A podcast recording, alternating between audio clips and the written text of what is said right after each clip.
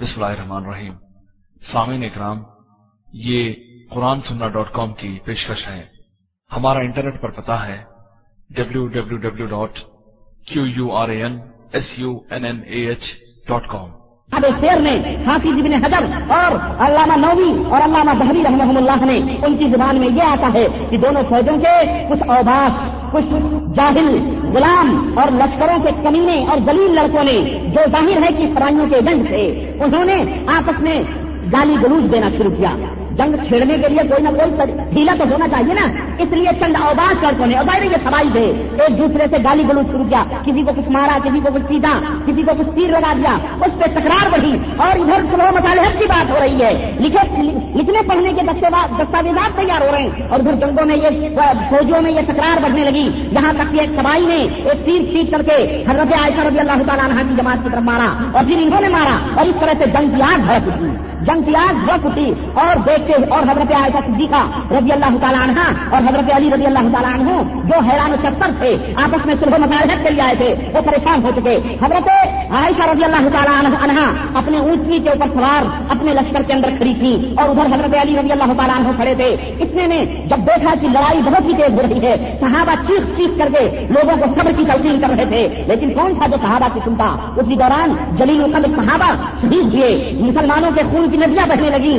زہر کے بعد سے یہ جنگ شروع ہوئی ہے اور دن غروب ہونے سے پہلے پہلے ان سرائی تحریکوں یہودیوں نے جس طرح شکلیں کاٹی ہیں، آپ حیران سب کر رہ جائیں گے کہ تقریباً اتنی قلیل مدت میں دس ہزار اسلامی فوجیں زمین کے اوپر جہر خاکو خون میں پڑ رہی تھی اور زمین لالازار بنا دی گئی مسلمانوں کے خون سے دس ہزار مسلمان شہید کر دیے گئے۔ کون کر رہا تھا۔ کیا سازش تھی یہ مسلمانوں کو لڑانے کی؟ یہ یہودیانہ سازشیں تھیں۔ یہ یہودی جو حضرت علی کے ارد گرد تھے، اپنے آپ کو علی کے گروہ علی کے شیعہ کہتے تھے۔ شیعہ کا مطلب ہوتا ہے جماعت گروہ شیان علی علی کی گروہ کے لوگ تھے یہ، جن کی سپوں میں یہودی بیٹھے ہوئے تھے۔ میں آپ کو بتلایا تھا میں نے شروع میں کہ جب کبھی بھی اسلام کے اندر فتنا پڑا ہے اور فتنا اور فساد کی بیج جہاں سے پڑی ہے، اور آج تک، اور آج تک مسلمانوں نے چاہے وہ جماعتی اختلاف ہو چاہے وہ نظریاتی اختلاف ہو سڑک ہو گروہ ہو یہ جو ٹولیاں جماعتوں کے اندر دیکھ رہے ہیں، اس کی کڑیاں اگر جوڑو گے تو جا کے عبداللہ ابن سبا سے ملیں گی اور پھر اس کے بعد ان شیعہ رافیزوں سے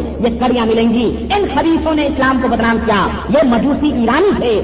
انہوں نے اسلام کی سطحوں میں داخل ہو کر کے اسلام اور مسلمانوں کو بدنام کرنے کی کوشش کی۔ اور آج تک، اور آج تک اسلام کا نام لے کر کے یہ شیعے اسلام کا لبادہ اوڑھ کر کے یہ روابط مسلمانوں کی سطحوں میں جہاد کا نام لے کر کے مسلمانوں کی سطحوں میں داخل ہو گئے اور مسلمانوں کو خاص خون کی گولیاں چھڑواتے ہیں۔ آپ نے دیکھا نہیں؟ ابھی تازہ مثال ہے یہ شیوں کے جنگ، افغانستان کے اندر جو جنگ ہو رہی تھی، افغانستان کے اندر جو لڑائی ہوئی اور روسیوں کو بھگایا گیا، اس کے بعد کون سی چیز باقی رہ گئی تھی؟ مسلمانوں کی حکومت تھی، مسلمان حکومت کرتے لیکن ان شیوں کو چین کب آئے گا۔ کہ اہل سنت الجماعت کو چین و سکون کے ساتھ کویا دیا جائے اپنے ایجنٹ کھڑے کر دیے۔ برہان الدین ربانی کے ایجنٹ ہیں اور یہ حکمت یار کا ایجنٹ ہے اور ان کی ایجنٹی آج جو دنیا کے سامنے کھل کر کے آئی ہے۔ ان دونوں خلیفوں نے اسلامی مملکت سے جو اموال لپیٹے ہیں، سعودیہ ہو یا کویت ہو یا خلیج کے ممالک ہو، انہوں نے اسلام کے نام پر ان کی دولت کو سمیٹ کر مسلمانوں کو، ان مسلمانوں کو مسلمانوں سے لڑایا ہے ان کتوں نے۔ اور آج جا کر کے ایران کے اندر اسی رافضیوں کی گود میں بیٹھے ہوئے ہیں۔ تاریخ شاہد ہے۔ دیکھو،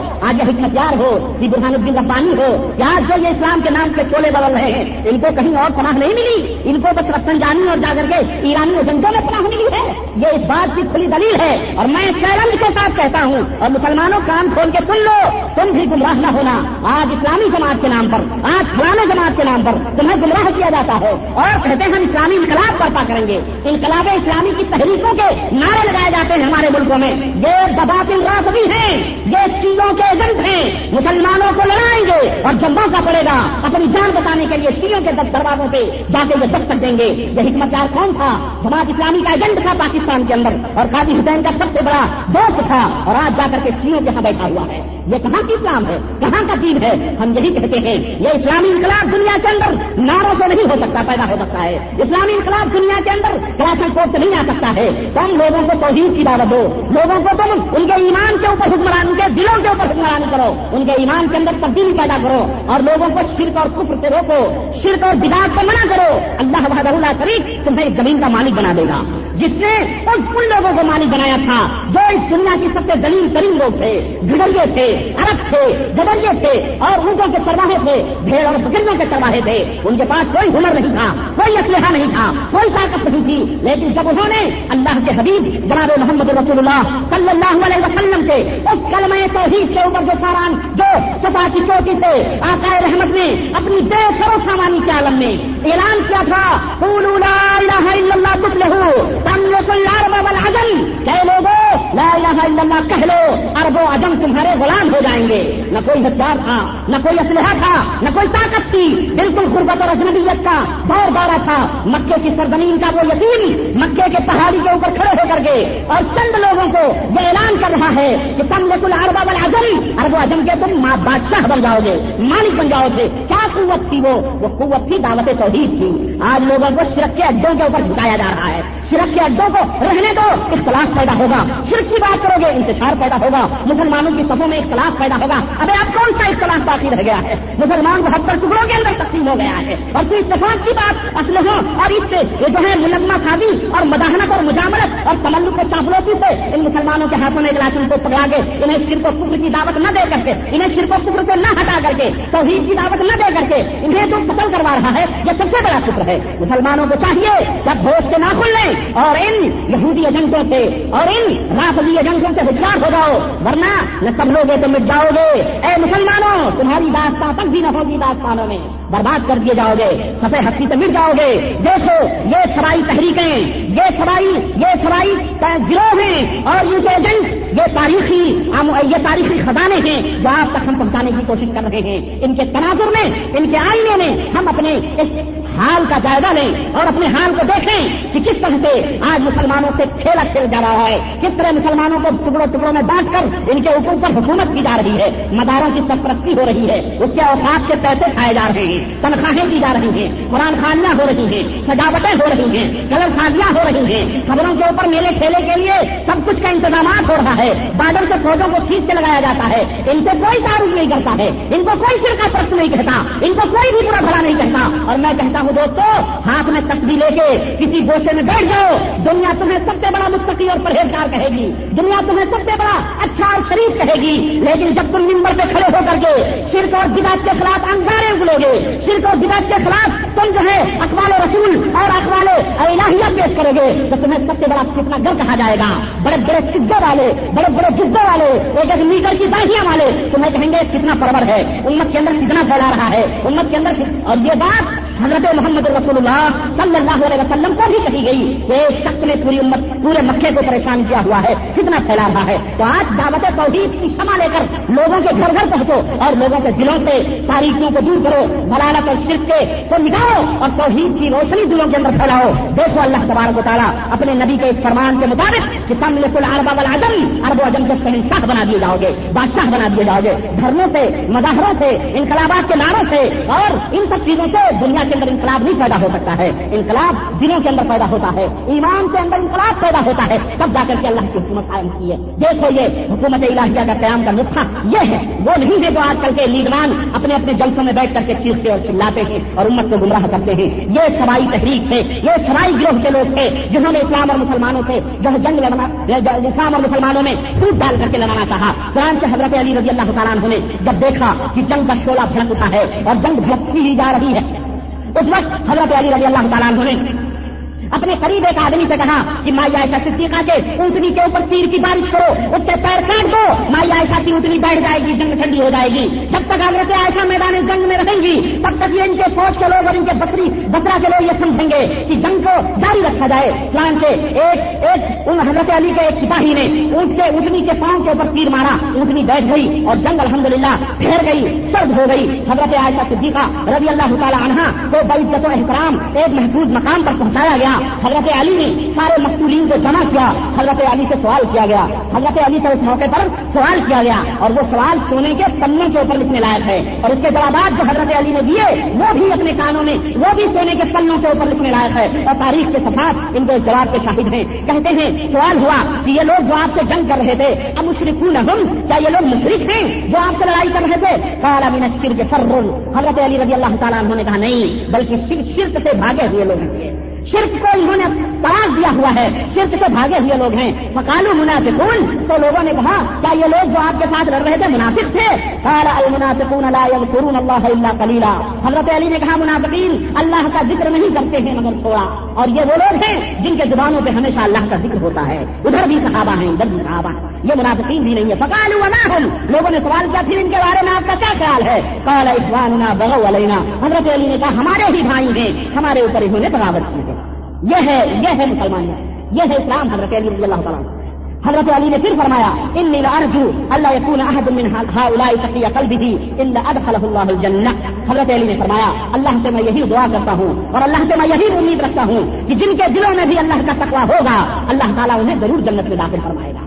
یہ حضرت علی رضی اللہ تعالیٰ عنہ کا قول۔ عائشہ رضی اللہ تعالیٰ عنہ دونوں طریق کے مقصولین کے لیے دعائیں مفرت کیا کرتی تھی اور اپنی زندگی کے آخری لمحوں تک نہایت ہی شرمندہ اور نہایت ہی شرمسار رہا کرتی تھی کہ میری وجہ سے مسلمانوں کا نہ خون بہا۔ حافظ ابن حضر رحمت اللہ علیہ بیان کرتے ہیں کہ انشاءاللہ سب کے سب جنتی ہیں، کیونکہ سب کے سب تعلیم کرنے والے لوگ تھے۔ ان کو علم نہیں تھا۔ حضرت امام نوی نے کہا کہ سب کے سب مستحد تھے، اس لیے ان کے اوپر کوئی گناہ نہیں ہوگا۔ اور اللہ تعالیٰ ان قاتل کو بھی اور مقصولوں کو بھی سب کو معاف کر دے گا۔ یہ ہے صحابہ اور محدثین کی رائے اس جنگ کے تعلق، اب قاتل کا مطلب ایک شبہ، یہ قاتل جو سبائی جو ہوتے تھے، اللہ تعالیٰ دلوں کو دیکھتا ہے، جن کے دلوں میں اللہ کا خوف ہوگا جو دھوکے سے بلائے گئے جو لوگ جن کو دھوکہ دیا گیا، وہ تو بیچارے بے خطا ہیں، لیکن جن کے دلوں میں مسلمانوں اور اسلام کے بعد رقت اور حدت کی، وہ تو بہرحال اللہ تعالیٰ کے یہاں خدا پائیں گے۔ اس لڑائی میں حضرت زبیر ابن عوام رضی اللہ عوام رضی اللہ تعالیٰ نے شہید ہوئے، جنہیں امر ابن جرموز نے شہید کیا۔ حضرت علی کا گروہ کا آدمی تھا امر ابن جرموز، ان کے سر کو حضرت علی رضی اللہ تعالیٰ سر کاٹ کے حضرت علی رضی اللہ تعالیٰ عنہ کے پاس لایا اور مارے خوشی کے کھلتا ہوا آیا اور کہا، یہ دیکھو تمہارے دشمن زبیر ابن عوام کا سر تمہیں کون زبیر یہ معلوم کون زبیر ہیں؟ یہ وہ زبیر ہیں جنہوں نے نبی کریم صلی اللہ علیہ وسلم کی حفاظت کے لیے اپنے سینوں پہ زخم کھائے تھے۔ یہ حضرت زبیر ہیں۔ حضرت زبیر رضی اللہ عنہ کا سر لا کر کے وہاں ڈالا۔ حضرت علی رضی اللہ تعالیٰ عنہ نے فرمایا، حضرت علی رضی اللہ تعالیٰ عنہ جب حضرت زبیر ابن عوام کا سر سر مبارک دیکھا، آنکھوں میں آنسو آ گئے۔ فرمایا، او بشیر کا بنار اے وہ قاتل جس نے زبیر بن عوام کو قتل کیا ہے، میں تجھے جہنم کی خوشخبری دیتا ہوں۔ میں تجھے جہنم کی خوشخبری دیتا ہوں، کیونکہ میرے انسانوں نے سنا ہے، پیغمبر اسلام جناب محمد رسول اللہ صلی اللہ علیہ وسلم کے زبان فیض ترجمان تھے۔ میں نے سنا ہے کہ آقا رحمت اللہ علیہ وسلم نے فرمایا بس شروع قاتل ابن فتی بنار کی زبیر ابن عوام کو جو قتل کرے گا، لوگوں اس کے قاتل کو جہنم کی خوشخبری دے دینا اللہ کے نبی صلی اللہ علیہ وسلم نے کہا تھا۔ اور اسی حدیث کی پیش نظر میں تجھے جہنم کی خوشخبری دیتا ہوں یہ وہ جنگ ہے جسے جنگ جمل کے نام سے یاد کیا جاتا ہے۔ جمل کہتے ہیں کہ زمین کو حضرت عائشہ صدیقہ رضی اللہ تعالیٰ عنہ کی ہوتی۔ یہی سبائی گروہ، اسی کی وجہ سے یہ جنگ تھی اسی سال، جس سال جمل کی جنگ ہوئی، اسی سال جنگ سفین بھی ہوئی، جس میں عراقی فوجیوں کی قیادت حضرت علی ابن ابی طالب رضی اللہ تعالیٰ عنہ کر رہے تھے، اور شامی یعنی فلسطین، اردن، دمشق، ہند، اور اسی طرح سے یمن اور مصر، یہ تمام سب فوجیں حضرت امیر معاویہ رضی اللہ تعالیٰ عنہ کی کمانڈنگ میں تھے۔ حضرت علی رضی اللہ تعالیٰ عنہ کے ساتھ ایک لاکھ بیس ہزار مسلمان ایک لاکھ بیس ہزار مسلمانوں کی تعداد اور حضرت امیر معاویہ کے ساتھ نبے ہزار مسلمانوں کی فوج تھی۔ اور یہاں بھی وہی کساس کا مسئلہ تھا۔ یہاں بھی حضرت امیر معاویہ نے کہا کہ میں اس وقت تک آپ کے ہاتھوں پہ بیعت نہیں کروں گا۔ جب تک عثمان عثمان کے قاتلوں کا بدلہ میں نہیں لے لیتا ہوں۔ حضرت عثمان غنی کے چچیرے بھائی تھے۔ حضرت عثمان حضرت امیر معاویہ۔ اور پھر بنو امیہ کے خاندان کے تھے۔ حضرت امیر معاویہ بنو امیہ کے، حضرت عثمان بنو امیہ کے خاندان کے تھے۔ چچیرے بھائی بھی تھے اور پھر امیر المسلمین بھی تھے۔ ان کا قتل کیا گیا تھا، یہ گورنر تھے، ان کا حق تھا، ان کا حق تھا مطالبہ کرنے کا۔ چنانچہ حضرت امیر معاویہ نے کہا کہ قاتلین عثمان کو میرے حوالے کر دیا جائے، میں انہیں پرشاسن قتل کروں گا۔ مگر حضرت علی جواب دینے کے جواب دینے میں خاموش رہے۔ ہاں خاموش رہے اور انہوں نے یہ کہا کہ ابھی تک معاملہ میرے ہاتھ میں نہیں آیا ہے۔ میں خلیفہ ضرور ہوں، لیکن معاملہ میرے ہاتھ سے نہیں آیا۔ حضرت امیر معاویہ اسی موقع پر اڑے رہے۔ جس دن کی جس دن کساس لیا جائے گا، اس دن میں آپ کے ہاتھوں سے بیعت کروں گا اور آپ کو خلیفت المسلم تسلیم کر لوں گا۔ اللہ ابن سیمیہ رحمت اللہ علیہ فرماتے ہیں کہ حضرت معاویہ نے اشتہاد فرمایا۔ اللہ انہیں اس کا عزم دے گا، ورنہ دونوں صحابہ ایک دوسرے کو چاہتے تھے۔ جو حسد آپس میں نہیں تھی اور نہ ہی کوئی رنجش یا دشمنی تھی۔ یہی وجہ تھی کہ جب دونوں فوجیں حضرت امیر معاویہ تھی اور حضرت حضرت علی رضی اللہ تعالیٰ کی نہر فرات کے قریب دونوں فوجیں مکان سکین پہ جا کر کے کھڑی ہوئی تو دونوں فوج آپس میں کھلے میدانوں میں راتوں کو بیٹھتی اور آپس میں گفتگو کرتے۔ ایک گھاٹ سے دونوں فوجیں پانی پیتی تھی ایک گھاٹ سے دونوں فوجیں پانی پیتی تھی نہ کوئی تکرار، نہ کوئی لڑائی بلاخر یہ بھی لڑائی، انہی دشمنان اسلام سوائیوں کے بھڑکانے کی وجہ سے ہوئی۔ محرم سن سینتیس ہجری میں تین دن تک یہ لڑائی جاری رہی اور بالکل وہی طریقہ تھا۔ کہ چند آباد لوگوں نے جنگ کی آگ بھڑکائی اور بڑے بڑے صحابہ اس میں شہید ہوئے۔ حضرت عمار ابن یاسر، حضرت عبید اللہ ابن عمر بن خطاب رضی اللہ تعالیٰ عنہ۔ غرض اس تین دن میں عمار ابن یاسر، حضرت علی رضی اللہ تعالیٰ عنہ کی طرف سے حضرت عبید اللہ ابن عمر بن خطاب یعنی عمر بن خطاب کے بیٹے عبید اللہ حضرت امیر معاویہ کی طرف سے بڑے بڑے صحابہ دونوں طرف کے شہید کیے گئے۔ اور تین دن کی لڑائی میں، مسلمانوں تین دن کی لڑائی میں، تقریباً مسلمان ستر ہزار مسلمانوں کے خون سے جو ہے وہ زمین لالادار بنا دی گئی۔ ستر ہزار مسلمانوں کے پھول یہ کیا ہے یہ؟ یہ لڑائی کیا ہے یہ؟ ستر ہزار مسلمان۔ یہ یہی یہودی سازشوں کا نتیجہ ہے، جس کی کرواہٹ آج تک ہم محسوس کر رہے ہیں۔ اور آپس میں کھانا جنگی ہے، آپس میں ہم ایک دوسرے کے اور پھر صلح کی بات ہونے لگی۔ لڑائی ختم ہوئی، پھر صلح کی بات ہونے لگی اور طے پایا گیا کہ آئندہ سال اسی مقام پر دوبارہ دونوں فریق جمع ہوں گے اور دونوں کے بیچ میں حضرت عمر ابن عاص رضی اللہ تعالیٰ ہو اور حضرت ابو موسا اشری رضی اللہ تعالیٰ ہو جو فیصلہ کریں گے قبول کر لیا جائے گا۔ یہی دو حکم ہوں گے، جج ہوں گے۔ حضرت عمر ابن عاص، حضرت امیر معاویہ کی طرف سے، حضرت ابو موسا اشری حضرت علی رضی اللہ تعالیٰ عنہ کی طرف سے۔ دونوں جو کہیں گے، اسی مقام پر ہم فیصلہ کر لیں گے۔ خلاص معاملہ ختم ہو جائے گا۔ چنانچہ فوج شامی فوجیں اپنی سرحدوں میں چلی گئی حضرت علی اپنی فوج لے کے اپنے سرحد میں چلے گئے اور جب پلٹنے لگے تو شیان علی وہی تقسیم ہوئے وہاں بھی ایک کتنا کھڑا ہوا۔ حضرت علی رضی اللہ تعالیٰ عنہ نے اس مسئلے کو تسلیم کیا۔ اب علی رضی اللہ عنہ کے جو شیعہ تھے، گروہ تھے، جماعت تھے، محبان علی تھے، انہوں نے کیا کیا؟ انہوں نے کہا کہ علی نے اس مسئلے کو تسلیم کیسے کیا؟ ان حکم اللہ للہ۔ قرآن سے دلیل لائے کہ حکم صرف اللہ کا چلے گا اور انہوں نے حکم کہ ابو موسا شریف اور عمر ابن آس کا ماننے کے لیے انہوں نے جو ہے کیا کہتے دونوں عمر ابن آس اور ابو موسا شریف کے حکم کے اوپر دونوں نے جو ہے مصالحت کی ہے، جبکہ حکم صرف اللہ کا چلنا چاہیے۔ اس حکم کو توڑ کر علی کافر اور مرتب ہو گئے۔ زندہ شیان علی دو گروہ میں بٹے ایک تو علی کے ساتھ رہے۔ اور کچھ لوگ تقریباً ان کی تعداد تاریخ کے اندر مختلف روایات میں چار، چھ، آٹھ ہزار بتائی جاتی آٹھ ہزار فوج حضرت علی سے کہنے لگی کہ اب میں کوفا ہم کوفا میں نہیں داخل ہوں گے، کیونکہ تو کافر ہو چکا ہے، تو مشرف ہو چکا ہے نوز باللہ۔ اس لیے کہ تو نے اللہ کے حکم میں غیروں کو شریک کیا ہے، ان دونوں کو شریک کر کے تو مشرف ہو گیا۔ دیکھ، قرآن سے دلیلیں لی جا رہی ہیں۔ اور یہی وہ گروہ تھی جنہیں اسلام نے خوارج کا نام دیا۔ کس کا نام دیا ہے؟ خوارج، جن کے بارے میں پیغمبر اسلام جناب محمد رسول اللہ صلی اللہ علیہ وسلم نے فرمایا تھا لائن وجد تو ہوں قتل تو ہوں قتل عادل میرے صحابہ، اگر میں انہیں پا گیا، خارجیوں کو اگر میں پا گیا، تو میں انہیں اس طرح قتل کروں گا جس طرح قوم آگ کو اللہ نے ہلا کو برباد کیا۔ یہی وہ خارجی تھے، نماز پڑھتے تھے، روزہ رکھتے تھے، حج کرتے تھے۔ پیارے آقا نے فرمایا کہ یہ اس طرح نمازیں پڑھیں گے، قرآن اس طرح پڑھیں گے کہ میرے صحابہ تم اپنی نمازوں کو ان کی نمازوں کے سامنے حقیق سمجھو گے۔ اتنا سجا کے، اتنا سمار کے، اتنی کثرت سے، اتنے سلاوتیں کریں گے کہ اللہ کی پناہ تم جو ہے شرمندہ ہو جاؤ گے اپنی عبادتوں کو دیکھ کر۔ زیادہ سے زیادہ لمبی لمبی نمازیں کثرت کے ساتھ خود پڑھیں گے۔ لیکن یم یقون من اسلامی کما یم رکو سہم من غنی یہ اس طرح سے اسلام سے نکل جائیں گے جیسے تیر اپنے کمان سے نکل جاتے ہے تو پھر واپس اسی طرح سے یہ اسلام سے نکلیں گے چنان سے علی رضی اللہ تعالیٰ عنہ کے ارد گرد جو اب یہاں ایک میں شبہ نکال سکتے ہمارے بہت سارے واحدین بڑے بڑے علماء ہیں شیخ الحدیث ہیں علماء سو ہیں وہ بڑے علماء سمجھیے لیکن اپنے آپ کو شیخ الحدیث کہتے ہیں ہم نے خود اپنے کانوں سے ہم نے اساتذہ سے سنا ہے۔ وہ بیان کرتے ہیں کہ حضرت علی اور حضرت امیر معاویہ، ان دونوں نے جب یہ مسئلہ رکھا کہ بھائی ہم فیصلہ کر لیں گے۔ امر ابن آس حضرت معاویہ کی طرف سے، ابو موسا اشری حضرت علی کی طرف سے، تو امر ابن آس بڑے چالاک اور بڑے ہوشیار جو ہے کمانڈر تھے۔ اور ابو موسا اشری بیوقوف اور سادے ٹائپ کے تھے۔ معاملہ ہونے لگا تو کہنے لگے کہ فیصلہ کر لو یہیں سے۔ کیا ضرورت ہے آئندہ سال بلانے کی؟ چنانچہ امر ابن آپ نے کہا، چلو ابو موسا شریف آپ کے خلیفہ حضرت علی رضی اللہ تعالیٰ ہیں اور میں خلیفہ امیر معاویہ کو مانتا ہوں، چلو فیصلہ کر لو۔ کہنے لگے، کیسے فیصلہ ہوگا؟ بولے، سب سے پہلے اپنے اپنے خلیفاؤں سے دست بردار ہویا جائے۔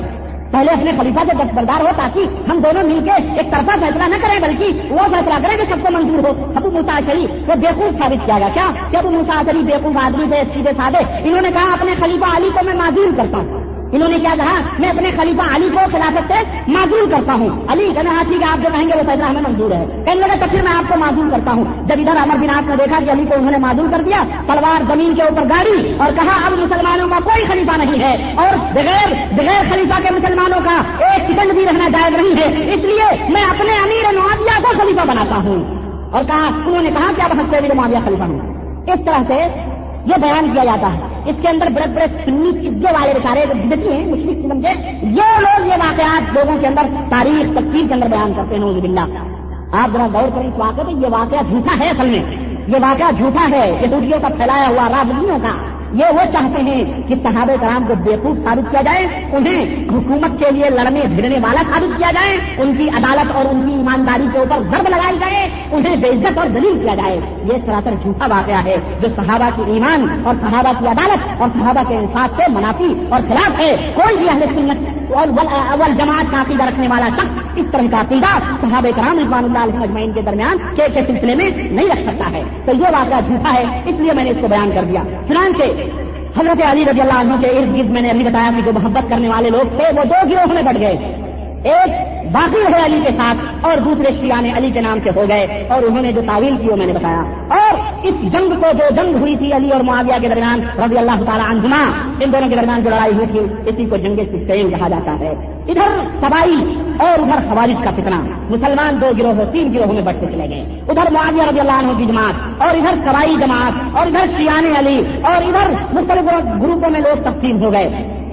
سمجھ رہے ہیں آپ؟ بسرے والے جو تھے، یہ چار گروپ ہو گئے، وہیں پر فوراً۔ کتنے گروپ ہو گئے؟ چار گروپ مسلمانوں کے درمیان ٹھیک ہو گئے۔ حضرت علی رضی اللہ تعالیٰ نے اپنے ان خوارج کو سمجھایا، بجھایا، عبداللہ ابن عباس کو بھیجا۔ کہ جا کر کے ان کو سمجھاؤ اور انہیں بتاؤ کہ اللہ تعالیٰ نے یہ شرک نہیں ہے کسی دوسرے کو جج مان لینا، حکم مان لینا۔ اللہ نے قرآن میں فرمایا ہے کہ اے میاں اور بیویوں، جب تمہیں آپس میں جھگڑا ہو، تو اگر تم نہ سمجھ سکو تب آتی ہوں حکم ممبئی میں تمہار تو اپنے درمیان ایک حکم بنا کر کے لڑکی والے یا لڑکے والے کو بنا کر کے بھیجو، وہ جو دونوں فیصلہ کرتے۔ تو حکم بنانا جائز ہے، اللہ کا فرمان ہے قرآن کے اندر۔ اور تم کہتے ہو کہ حکم بنانا جائز نہیں ہے؟ تمہاری وہ بات غلط ہے۔ کلمہ قرآن کی آیت صحیح ہے، لیکن تم جو اس کی تعویل کر رہے ہو یہ غلط ہے۔ لیکن انہوں نے کیا کرا؟ حضرت علی کے ایک کو اس کو جیسے بکرے نہیں ذبح کیے جاتے ہیں، ایسے بکرا ذبح کر دیا گیا بکری کی طرح۔ ان خارجیوں نے۔ اور کہا ہم لڑائی کریں لڑائی کرنے کے اوپر سوچے حضرت علی رضی اللہ تعالیٰ ہوئے کئی ہزار فوجیں بھیجی اور آخرکار ان سب کو کچھ لوگ تو حضرت عبداللہ ابن عباس کے پاس آ گئے۔ پھر جب وہ فوجیں آمنے سامنے ہوئی تو پھر حضرت علی رضی اللہ عنہ نے بہت بلیغ سے بات سمجھایا تو کچھ لوگ آ گئے۔ کئی ہزار لوگوں کو اور سینکڑوں لوگوں کو حضرت علی رضی اللہ تعالیٰ عنہ نے مقام مہربان میں لے جا کر کے ان سب کو قتل کیا اور باقی جو بچے ان کے اوپر کھدا کھدوا کے، آگ جلوا کے اور اس آگ میں ان سب کو جلا دیا۔ حضرت علی جلا دیا۔ یہ کون لوگ تھے؟ نمازی تھے۔ نبی آبا کے ساتھی تھے صاحب کرام سے محبت بھی کرتے تھے، سوائے علی رضی اللہ عنہ کے، اور کس طرح تھے وہ روزے رکھتے تھے، حج کرتے تھے دکھا دیتے تھے، قرآن پڑھتے، سب کچھ کرتے تھے۔ حضرت علی نے ان کو کیا کیا تھا؟ انگار سے جلایا تھا، قتل کیا تھا۔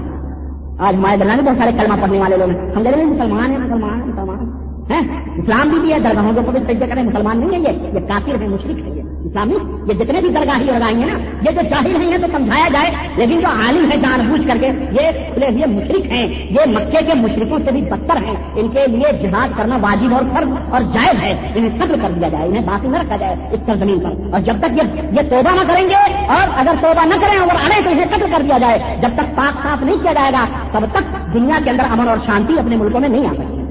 تو اس طرح سے میرے عزیزوں اور میرے دوستوں اور بھائیوں، حضرت علی رضی اللہ تعالیٰ عنہ نے اس طرح سے ان سب کو خلاف اور برباد کیا اور اس کے بعد میں جو کچھ خارجی بھاگے، باقی بچے، انہوں نے کچھ اور پلان بنایا جب کچھ اور کیا جائے۔ حضرت علی رواز رضی اللہ تعالیٰ عنہ، حضرت علی اور حضرت عمر بن آپ ان تینوں کو انہوں نے سوچا کہ ختم کر دیا جائے۔ چنانچہ سن سینتیس، چنانچہ پلان کے مطابق تین خارجی تیار ہوئے۔ حضرت علی کو قتل کرنے کے لیے عبد الرحمان بن ملزم کوفی، معاویہ کے لیے برف اور عمر ابن عاص کے لیے کوفی اور یہ سارے کے سارے کوفی یہ مکری تھے اس کے اندر قتل کرنے والے۔ پلان بنا کہ ہم ان تینوں کو قتل کریں فجر کے وقت سترہ رمضان المبارک جمعے کا دن حضرت علی رضی اللہ تعالیٰ عنہ اپنے گھر سے نکلے کوفے کے اندر۔ کوفے کے اندر گورنمنٹ ہاؤس حضرت عثمان تک پارلیمنٹ ہاؤس کہاں تھا؟ مدینت المنورہ کے اندر تھا۔ لیکن جب حضرت علی نے گورنری سنبھالی اور خلافت سنبھالی تو پارلیمنٹ منتقل ہو کے کہاں چلا گیا؟ کوفہ چلا گیا۔ کوفہ پارلیمنٹ ہاؤس تھا۔ انہیں کوفیوں نے حسین کے بعد علی کو قتل کیا۔ دیکھو کس طرح سے قتل کیا یہ سارے کوفی تھے۔ حضرت علی رضی اللہ تعالیٰ عنہ کو فجر کے وقت جب نکلے، ایک کوفی نے پیچھے سے زہر میں بھٹا ہوا تلوار حضرت علی رضی اللہ تعالیٰ عنہ کے مارا اور حضرت علی رضی اللہ تعالیٰ عنہ کے ہوئے اسی وقت حضرت علی معاویہ رضی اللہ تعالیٰ عنہ مسجد کے لیے نماز پڑھانے کے لیے نکلے۔ اسی وقت جو ابن ملزم نے عبد الرحمان ابن ملزم نے ان کو مارا اور برق نے حضرت معاویہ رضی اللہ تعالیٰ عنہ کے اوپر حملہ کیا اور خنجر سے حملہ کیا اور کمر میں لگتی ہوئی یہ تلوار تھوڑا اوچھا وار پڑا حضرت علی معاویہ کو لگی وہ تلوار لیکن وہ بچ گئے۔ اور اسی وقت ہمارے ابن آس رضی اللہ تعالیٰ ہو بیمار سے اپنے کسی فوجی کو بھیجا تھا نماز پڑھانے کے لیے۔ وہ بیچارہ اس کے اوپر تیسرے نے حملہ کیا۔ ہمارے ابن آس ہے، ان کو ان کو بھی شہید کر دیا۔ اس طرح سے حضرت علی رضی اللہ تعالیٰ عنہ کو جو ہے کی خلافت کا خاتمہ ہوا اور حضرت علی رضی اللہ تعالیٰ عنہ کو شہید کر دیا گیا۔ حضرت علی اب یہاں پہ بڑے مسائل ہیں۔ یا علی مشکل کشا، یا علی مشکل کشا کے نعرے لگاتے نا؟ لگاتے ہو نا؟ جو شخص اپنی حفاظت نہیں کر سکتا، زندہ ہو تو اپنی حفاظت نہیں کر سکتا، ان کمینوں سے کوئی پوچھے ابھی نومن مٹی کے نیچے جا کے وہ تیری عبادت تیری حمایت کے لیے تیری مدد کے لیے آئیں گے؟ پیچھے سے زخم ہو رہا ہے باہر ہو رہا ہے۔ یہ نقطہ ہے میں آپ کو دے رہا ہوں، میں اپنے موضوع سے ہٹنا نہیں چاہتا۔ یہ الگ موضوع ہے۔ لیکن سوچنے کی بات ہے، تھوڑی فکر لگاؤ ذرا۔ جو اپنی حفاظت زندہ رہ کے نہیں کر سکتا، وہ آج مشکل گسا ہو جائے گا۔ تمہارے مشکلات حل کرے گا، دنیا جہان کے تصرفات رکھے گا اس دن یہ کھلا ہوا شرک ہے، اللہ کے ساتھ غداری ہے۔ اس طرح سے حضرت علی رضی اللہ تعالیٰ عنہ کی وفات کے بعد، اسی گورنمنٹ ہاؤس میں حضرت حسن رضی اللہ تعالیٰ عنہ نے نماز جنازہ پڑھائی، اور گورنمنٹ ہاؤس جو کوفہ کا ہے، اسی دارالخلافہ کے اندر حضرت علی رضی اللہ تعالیٰ عنہ کو دفن کیا گیا۔ بہت سارے لوگ پوچھا، علی کی خبر کہاں؟ کچھ لوگ کہتے ہیں کہ ان کو تو گھوڑا اڑا کے لے کے گیا سندور میں بھر کے۔ کچھ لوگ کچھ کوفائی کے اندر ہے کوفیوں نے اس کو چھپایا ہوا ہے۔ انہیں سے پوچھیں، بہت بہت فائد ہوتی ہے خبروں کی تلاش کرنے کے لیے۔ اس کے بعد میں حضرت حسن رضی اللہ تعالیٰ عنہ کو لوگوں نے اتفاق رائے خلیفہ منتخب کیا اور حضرت حسن ابن علی رضی اللہ تعالیٰ عنہ خلیفہ کوفیوں نے بنایا۔ ان کو خوفیوں نے خلیفہ بنایا، بیعت کیا، اور انہیں خوفیوں نے، اور انہیں علی کے چاہنے والے سرائیوں نے، اور انہیں رات یہودیوں نے حضرت علی کو، حضرت علی کو قتل کروایا، اور انہوں نے حسن ابن علی سے کہا کہ اب شام والے بغاوت کر رہے ہیں، اس لیے فوج تیار کرو، اور فوراً ان کے اوپر چلو حملہ کرو، اور انہیں ختم کرو۔ حضرت حسین ابن علی رضی حضرت حسن ابن علی رضی اللہ تعالیٰ عنہ ایک لشکر جرار تیار کرتے ہیں، کہتے ہیں، میں تو قتل نہیں کرنا چاہتا، لیکن ان کو اٹھایا جاتا ہے، اور اس قدر ان کی رائے پر لوگ اپنی رائے غالب کر دیتے ہیں مجبوراً حضرت حسن رضی اللہ تعالیٰ عنہ، لشکر جبا لے کے شام کی طرف روانہ ہوتے ہیں اور شام کی طرف جا کے روانہ ہوتے ہیں۔ حضرت امیر معاویہ کو اطلاع ملتی ہے، آگے کیا مسئلہ ہے؟ ان شاء اللہ تعالیٰ اگلے خطبے میں میں مقصد حسین تک بات کو ختم کرنا چاہتا ہوں۔ ان شاء اللہ اگلے خطبے میں بیان کرنے کی کوشش کروں گا۔ اللہ محمد اللہ شریف سے دعا ہے کہ اللہ تعالیٰ ہمیں اور آپ کو نیک عمل کرنے کی توفیق عطا فرمائے اور ان تاریخی تحادر کی روشنی میں اپنے اعمال اور اپنے عقائد کو درست کرنے کی توفیق عطا فرمائے اور ہم سب کے دلوں میں صحاب کرام رضوان اللہ علیہ مجمعین کی الفت اور ان کی محبت پیدا فرمائے اور ہمیں کسی کے سلسلے میں رکھنے کی نہ توفیق عطا فرمائے۔ آمین یا رب العالمین۔ اور الحمد لله نحمده ونستعينه ونستغفره ونؤمن به ونتوكل عليه ونعوذ بالله من شرور أنفسنا ومن سيئات أعمالنا من يهده الله فلا مضل له، ومن يضلله فلا هادي له۔ ونشهد أن لا إله إلا الله، ونشهد أن محمدا عبده ورسوله أما بعد فإن خير الحديث كتاب الله، وخير الهدي هدي محمد صلى الله عليه وسلم، وشر الأمور محدثاتها، وكل محدثة بدعة، وكل بدعة ضلالة، وكل ضلالة في النار. قال الله تبارك وتعالى في كلامه المجيد، أعوذ بالله السميع العليم من الشيطان الرجيم. بسم الله الرحمن الرحيم.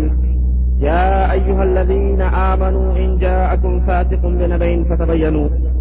اللهم صل على محمد وعلى آل محمد كما صليت على إبراهيم وعلى آل إبراهيم إنك حميد مجيد. اللهم بارك على محمد وعلى آل محمد كما باركت على إبراهيم وعلى آل إبراهيم إنك حميد مجيد.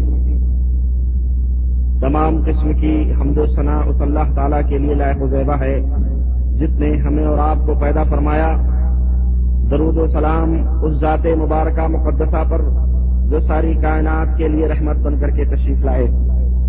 معزز حاضرین کرام، بزرگوں، دوستوں اور بھائیوں، گزشتہ سے پیوستہ جمعے کے خطبوں میں میں نے آپ حضرات کے سامنے تاریخ و سیرت کے حوالے سے کچھ واقعات اور صحابہ کرام رضوان اللہ علیہ مجمعین، بالخصوص خلفائے راشدین کے تعلق سے کچھ باتیں ہم نے رکھی تھیں۔ اور ہمارا جو موضوع سخن تھا، تاریخ کے حوالوں سے سلسلے وار خلافت معاویہ رضی اللہ تعالی عنہ، اور اسی طرح سے ان کے بعد حضرت حسن ابن علی رضی اللہ تعالی عنہما، اور اس کے بعد حضرت معاویہ رضی اللہ تعالی عنہ کے صاحبزادے یزید ابن معاویہ رضی اللہ تعالی عنہ کی خلافت کا ذکر چل رہا تھا۔ اور میں نے یہ وعدہ کیا تھا کہ مقتل حسین کا ذکر انشاءاللہ اللہ تبارک و تعالی ہماری اگلی منزل ہوگی۔ میں نے قرآن کریم کی جو آیت پڑھی ہے، اللہ وحدہ اللہ شریف نے اس میں اپنے مومن بندوں کو اس بات کا حکم دیا ہے کہ اے ایمان والو تمہارے پاس جب کوئی خبر دینے والا کسی بات کی خبر دے، تو اس کی تحقیق کر لیا کرو، اس کی تفتیش کر لیا کرو۔ کہیں وہ خبر دینے والا جھوٹا نہ ہو۔ اور پھر اس کے خبر کے اوپر عمل کر کے تم بعد میں نادم اور شرمندہ۔ کربلا کے جو واقعات ہمارے سامنے بیان کیے جاتے ہیں، اور حضرت حسین ابن علی رضی اللہ تعالی عنہما کے تعلق سے جو قصے اور کہانیاں ہمارے سامنے رکھی جاتی ہیں، وہ ایک عجیب و غریب افسانے کی شکل میں ہوتی ہیں، جن کا حقیقتوں سے کوئی تعلق نہیں ہوتا، بلکہ خود گڑھے ہوئے واقعات ہوتے ہیں، قصے ہوتے ہیں، کہانیاں ہوتی ہیں۔ صحیح جو تاریخ ہے، جسے علماء اہل سنت والجماعت نے، محدثین کرام نے مفسرین ادام نے اپنی کتابوں کے اندر نوٹ کیا ہے۔ ان تاریخوں کے اوپر پردہ ڈال دیا جاتا ہے۔ اور چھوٹی چھوٹی کتابیں جنہوں جو شیوں نے لکھی ہیں، دشمنان اسلام نے جنہیں ترتیب دیا ہے۔ انہی کتابوں سے واقعات اخذ کر کے اس دور کے کچھ وہ حضرات بھی جو اپنے آپ کو اہل سنت والجماعت ہونے کا دعویٰ کرتے ہیں۔ وہ لوگ بھی انہی قصوں کو، انہی کہانیوں کو اپنی کتابوں میں ترتیب دے کر اور مسلمانوں کے ہاتھوں میں اسے پہنچاتے ہیں اور اپنی آنکھ خراب کرتے ہیں۔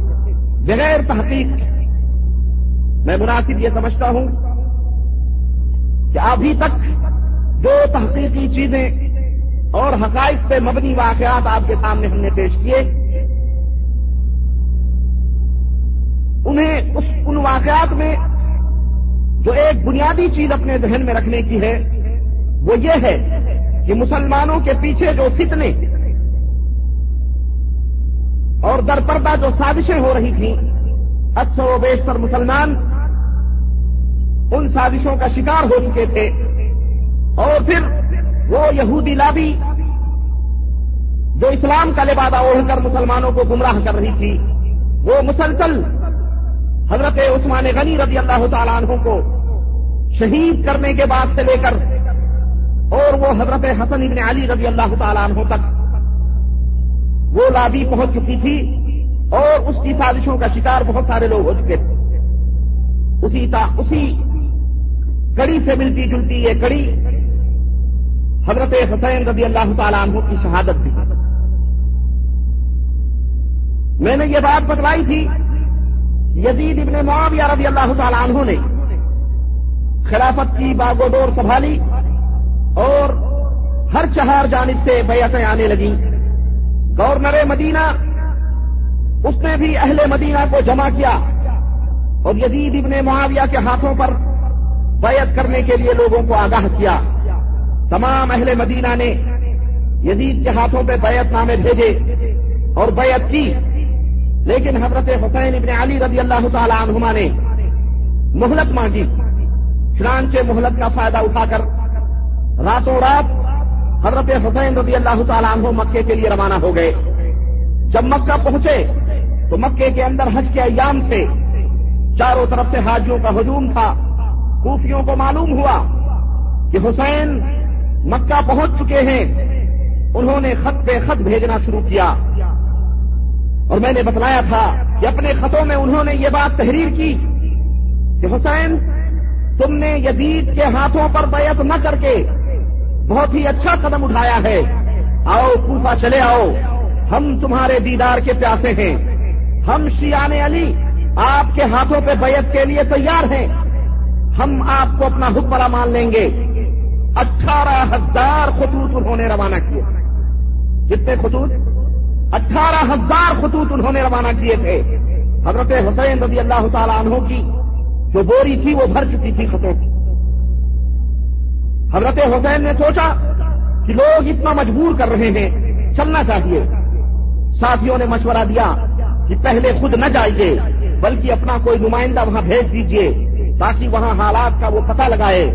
حالات دیکھے کہ حالات کیا حضرت حسین نے اپنے تایا، عقیل کے بیٹے حضرت مسلم کو کوفہ روانہ کیا کہ جا کے وہ پتہ لگائیں کہ وہاں کے حالات کیسے ہیں۔ حضرت مسلم بن عقیل رضی اللہ تعالیٰ عنہ کوفہ پہنچے۔ نوجوان آدمی تھے۔ کوفیوں کے بہکاوے میں آ گئے۔ ان کے جذبات، ان کے حوصلے۔ حضرت مسلم ابن عقیل نے دیکھے۔ فوراً انہوں نے خط لکھا کہ حسین، انتظار نہ کرو۔ فصل پک چکی ہے اور کاٹنے کی دیری ہے۔ جلد سے جلد کوفہ پہنچ جاؤ۔ لوگ تمہارے ہاتھوں پہ بیعت کرنے کے لیے بے قرار ہیں اور یزید کی بیعت سے آزاد ہونا چاہتے ہیں۔ ادھر خط پہنچا۔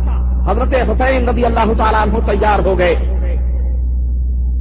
قافلہ مکے کے سرحد کے اوپر کھڑا ہو گیا۔ تاریخ دلحجہ کی آٹھویں تاریخ تھی۔ مجھے بتاؤ مسلمانوں دلحجہ کی آٹھویں تاریخ کو کیا ہوتا ہے؟ دلحجہ کی آخری تاریخ کو، آٹھویں تاریخ کو۔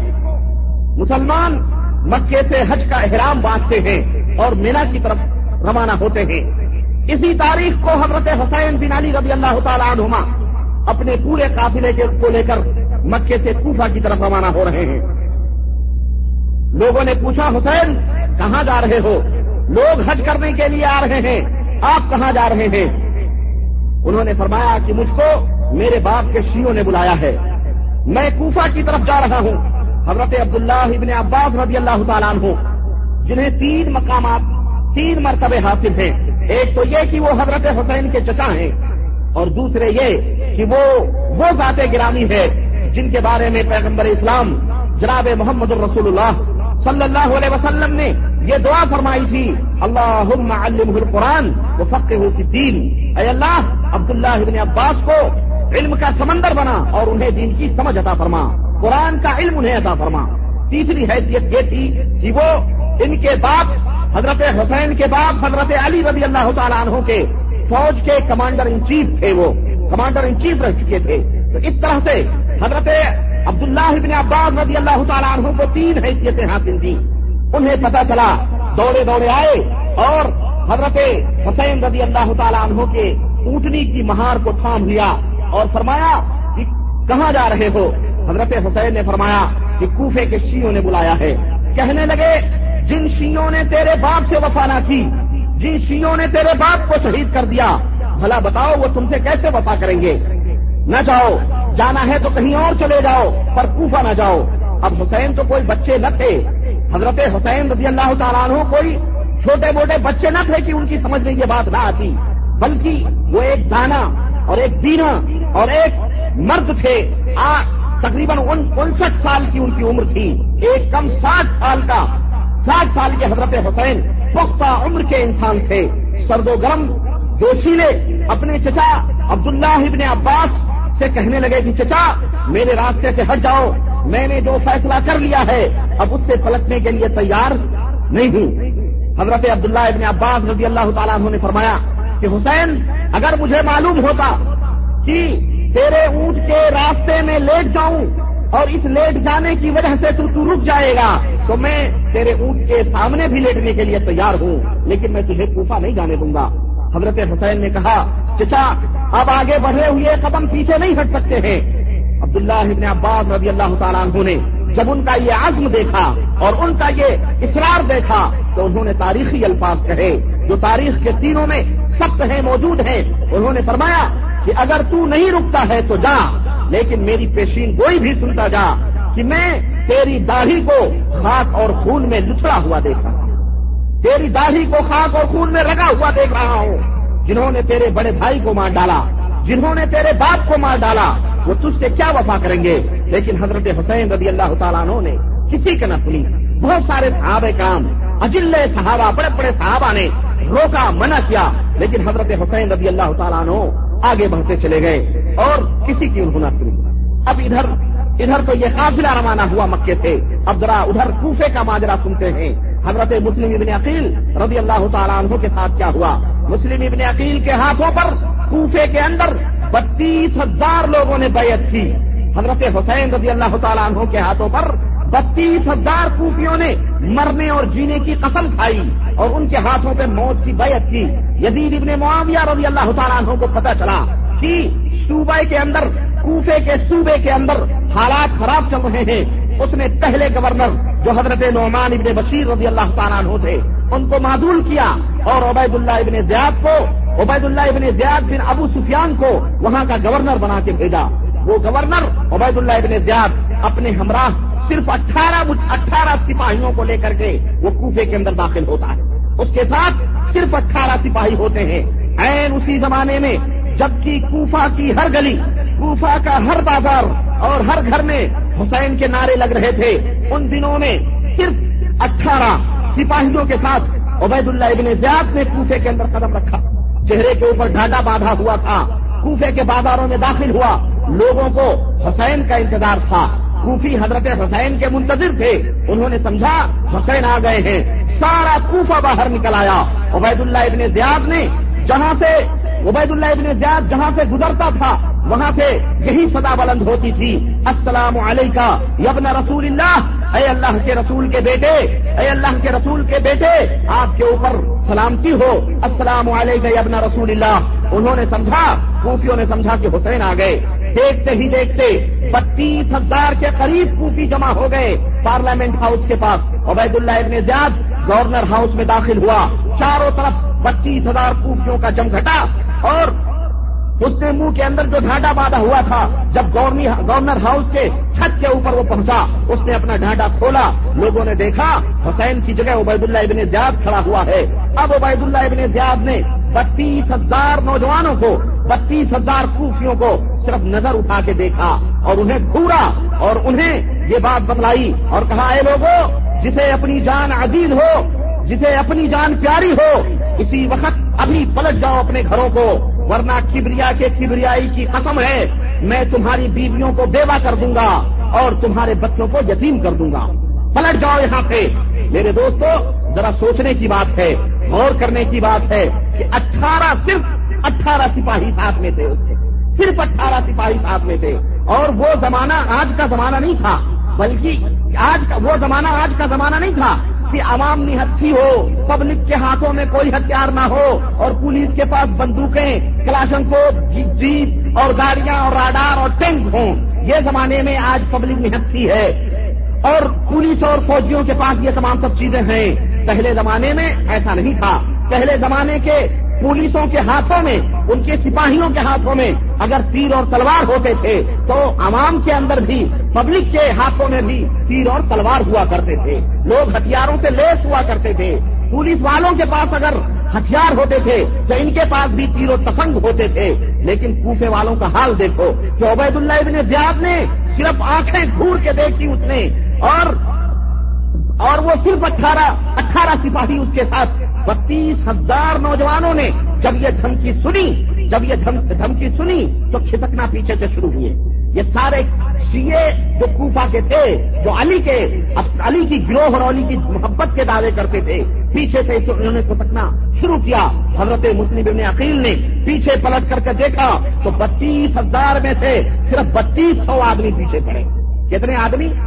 بتیس سو آدمی پیچھے کھڑے ہیں اور شام ہوتے ہوتے شام ہوتے ہوتے جب مسلم ابن عقیل نے ان بتیس سو آدمیوں کو للکارا اور کہا، پکڑو اس گورنر کو اور اس کی سکا بوٹی اڑا دو. لیکن لیکن عبید اللہ ابن زیاد نے اس وقت کہا کہ کس کی ماں نے مرد جنا ہے جو آگے بڑھ کے میرے اوپر انگلی بھی اٹھا سکے؟ اس کا سننا تھا کہ وہ بتیس سو آدمی میں سے بتیس آدمی باقی بچے اور شام ہوتے ہوتے حضرت مسلم ابن عقیل نے جب شام کی نماز پڑھی